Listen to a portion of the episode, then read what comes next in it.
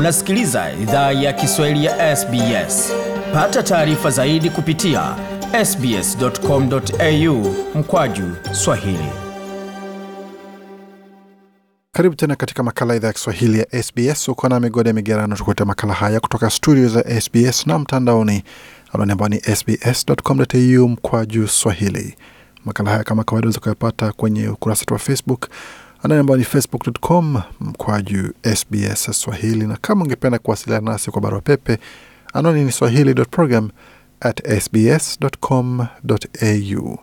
Kwa sasa tuelekee moja kwa moja katika makala ambayo tumeandalia kuhusiana na suala zima la ANZACs ama wanajeshi wastaafu ama wanajeshi waliohudumia taifa katika vita vya kwanza vya dunia. Kila mwaka tarehe 25 Aprili huwa tunaadhimisha Anzac Day. Ni siku ambapo tunawakumbuka waliohudumu na kufia vitani. Anzac Day imekuwa ishara ya utambulisho wa kitaifa wa Australia. Maana ya ANZACs ni kikosi cha wanajeshi wa Australia na New Zealand. Kikosi hicho kinajumuisha wanajeshi wengi wa kike na wa kiume wa kiaboriginal pamoja na wanajeshi kutoka tamaduni mbalimbali mbali. Ilikuwa Agosti mwaka 1914 taarifa ilipotolewa kuhusu vita vya kwanza vya dunia. Australia ilikuwa ijiunge na Uingereza katika vita dhidi ya mamlaka ya kati ambayo ilijumuisha Ujerumani, Hungary, Bulgaria na pamoja na ufalme wa Kiottoman. Miongoni mwa wanajeshi laki nne elfu ishirini waliosajiliwa kulikuwa wanajeshi wa kiaboriginal na wanavisiwa wa Torres Strait elfu moja waliojitolea kutoa huduma yao. Wengine wengi walitoka katika jamii zenye tamaduni mbalimbali. Profesa Edmund Chiu ni mtafiti wa kujitolea katika jumba la kumbukumbu la Kichina mjini Melbourne. Amesema kuwa licha ya sheria ya mwaka elfu moja mia kenda na tatu Albert Victor Chan wa Ballarat alikuwa Mwaustralia wa asili ya China wa kwanza aliyejiunga na jeshi wiki moja tu baada ya tangazo la vita hivyo. Kulikuwa sheria ya jeshi ambayo ilizuia watu ambao hawana asili ya Ulaya kujiunga na jeshi. Kwa hiyo ilibidi uwe na asili ya Ulaya kujiunga na jeshi wakati huo. Hata hivyo Waaustralia wenye asili ya China waliojiunga walipuuza sheria hiyo na kujiunga.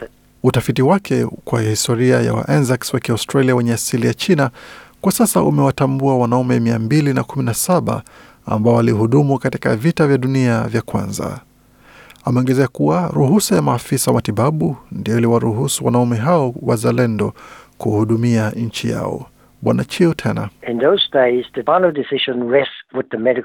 siku hizo maafisa wa matibabu ndio walikuwa na uamuzi wa mwisho wanapochunguza wanaojisajili katika jeshi, na maafisa wengi wa matibabu walikuwa wakipuuza sheria hiyo, na mara nyingi walisema kama unataka jisajili na una afya nzuri ya kupigana, unafuzu. Asili haikuwa tatizo kwa baadhi ya wanachama wa umma. Pia umma ulizua malalamishi makubwa wakati George Kong Meng alipokataliwa kujiunga na jeshi la Australia licha ya huduma yake ya kijeshi ya kabla na kakake mdogo ambaye pia alikuwa akihudumu katika eneo la magharibi.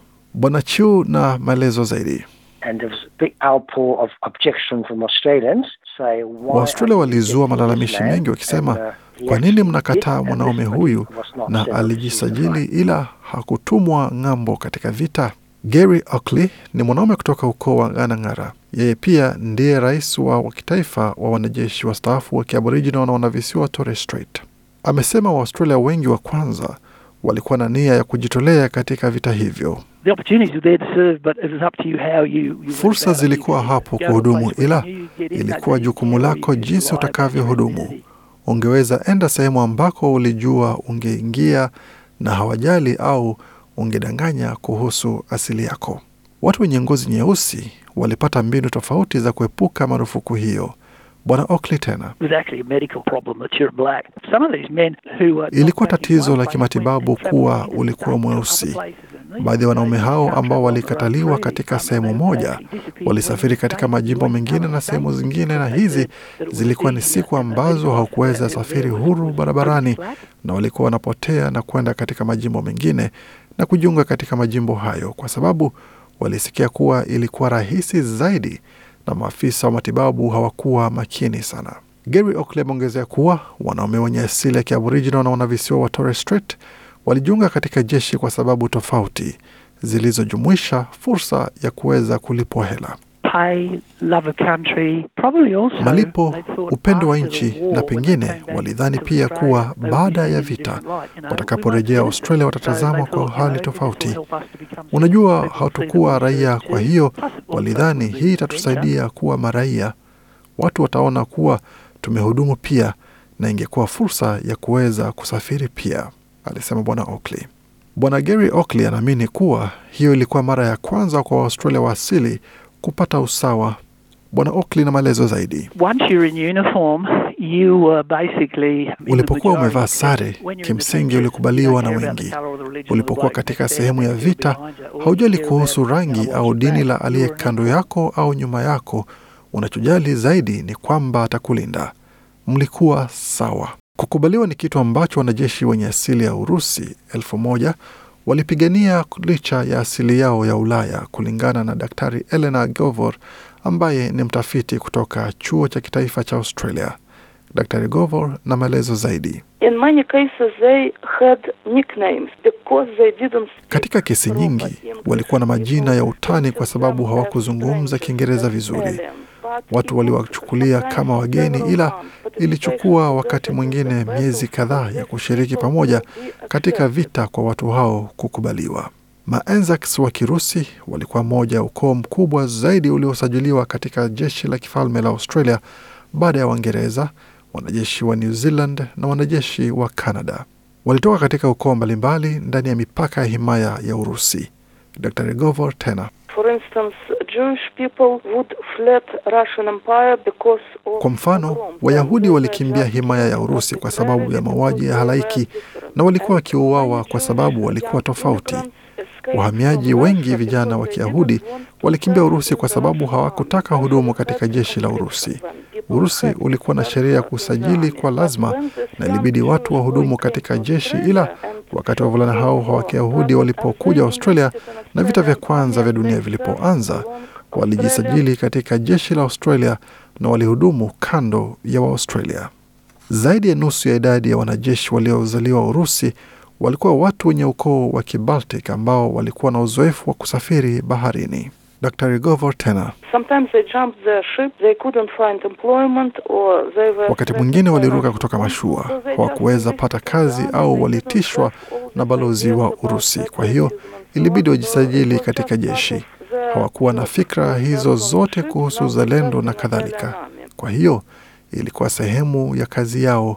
Walihudumu ndani ya mashua na sasa walihudumu katika jeshi la Australia. Hii ni idhaa ya Kiswahili ya SBS. Vita vya kwanza vya dunia vinaendelea kuwa vyenye gharama zaidi kwa Australia kwa upande wa vifo na majeruhi. Zaidi ya wanajeshi elfu sitini walifariki na idadi ya wanajeshi wengine laki moja elfu hamsini na sita walijeruhiwa au walichukuliwa kama wafungwa. Kwa bahati mbaya kwa wahanga wengi, hata baada ya kurejea nyumbani, maisha yao hayakubadilika kuwa bora. Matumaini ya wanajeshi kutoka jamii ya Waaustralia wa kwanza kuinua hali yao ya kijamii haikubadilika hadi mwaka 1949 wakati vizuizi vya kusajiliwa kuingia katika jeshi kwa misingi ya rangi vilitolewa. The shame about it was a lot of these men who went away from reserves in Australia to fight Aibu ya hali hiyo ni wanaume wengi waliwakilisha. Australia ng'ambo katika vita, walirejea na kupata makazi yao ya zamani yalikuwa yamegeuzwa kuwa makazi ya wanajeshi na walikuwa wametawanywa.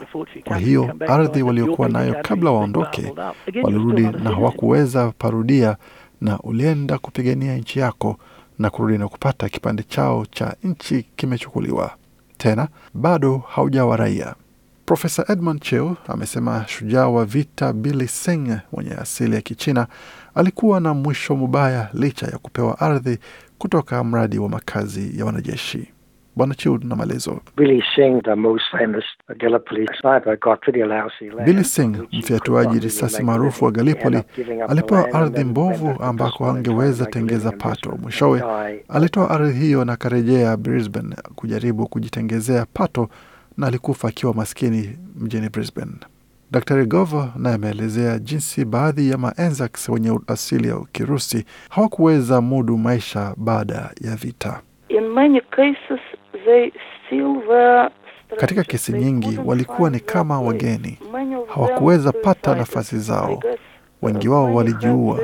Nadhani wengi wao walikuwa na matatizo ya kisaikolojia baada ya vita ambayo hakuna aliyeyaelewa na kuweza kuyatambua, na hawakuwa na tabia nzuri. Walijipata katika aina tofauti ya matatizo. Dr. Govo alikuwa na nia ya kuchunguza jinsi maanzacs wa Kirusi walivyomudu maisha nchini Australia baada ya huduma yao katika jeshi. Huyu hapa na maelezo tena. That is part of our great immigrant story. Hiyo ni sehemu ya historia yetu ya uhamiaji, kuwa hauji Australia ukiwa tayari mwa Australia, inachukua muda. Maanzacs wenye asili ya Kirusi walipata uraia wa Australia kupitia msaada wa wanawake nchini ambao waliwaua. Dr. Rigov amesema utamaduni mwingi wa Australia ulianza kwa hadithi ya Waanzacs kutoka tamaduni tofauti na mazingira ya ukoo tofauti. Wakati mwingine wahamiaji hao kutoka himaya ya Urusi walikuwa wakiitwa tu Warusi katika makazi ya vijijini, na watu wengi walijijengea picha ya Mrusi anafananaje. Warusi wanaweza kuwa watu wazuri, inawezekana wasiwe wa kibolshevik au wakomunisti na kadhalika. Wanaweza kuwa wahamiaji kama wewe na mimi. Kwa hiyo ulikuwa ujumbe muhimu waliotoa kwa jamii ya Australia kuwa watu wanaweza kuwa tofauti na wanaweza kuwa pia sehemu ya Australia. Anzac Day ina maana tofauti kwa watu tofauti, ila Gary Oakley amesema kuwa Waaustralia wa kwanza kushiriki katika sherehe ya tarehe 25 Aprili kuna husu kutambuliwa. I'm finally being recognised for the service to my country. I'm being Hatimaye ninatambuliwa kwa huduma kwa nchi yangu, ninatambuliwa na jamii pana. Nina fahari kwa huduma yangu, nina fahari kwa watu wangu, nina fahari kwa jinsi nilivyo, nina fahari pia kwa watu ambao si wa asili nilioshiriki nao katika sherehe, walionikubali nilivyo kama mwanajeshi mzuri, mwanabaharia au mwanajeshi wa anga. Kwa taarifa ya ziada kuhusu tamaduni za Anzac Day za Australia, tembelea tovuti ya kumbukumbu ya vita ya Australia, anwani ambayo ni www.awm.gov.au. Tarudia www.awm.gov.au. Na kama ni mwanajeshi ama ni mwanachama wa familia ya mwanajeshi kutoka eneo la Afrika Mashariki ama Afrika ya Kati ambaye anaishi nchini Australia na ungependa kuchangia hadithi yako ama ya mpendwa wako katika huduma ya jeshi la Australia, basi wasiliana nasi kwa ukurasa wetu wa Facebook, facebook.com mkwaju SBS Swahili ama kwenye barua pepe swahili.program@sbs.com.au. Tuchangie hadithi yako pamoja na wasikilizaji wetu. Makala haya yaliandaliwa na waandishi wetu Emichenio Wang na Gode Migerano. Hii ni idhaa Kiswahili ya SBS. Je, unataka kusikiliza taarifa zingine kama hizi? Sikiliza zilizorekodiwa kwenye Apple, Google, Spotify au popote pale unapozipata.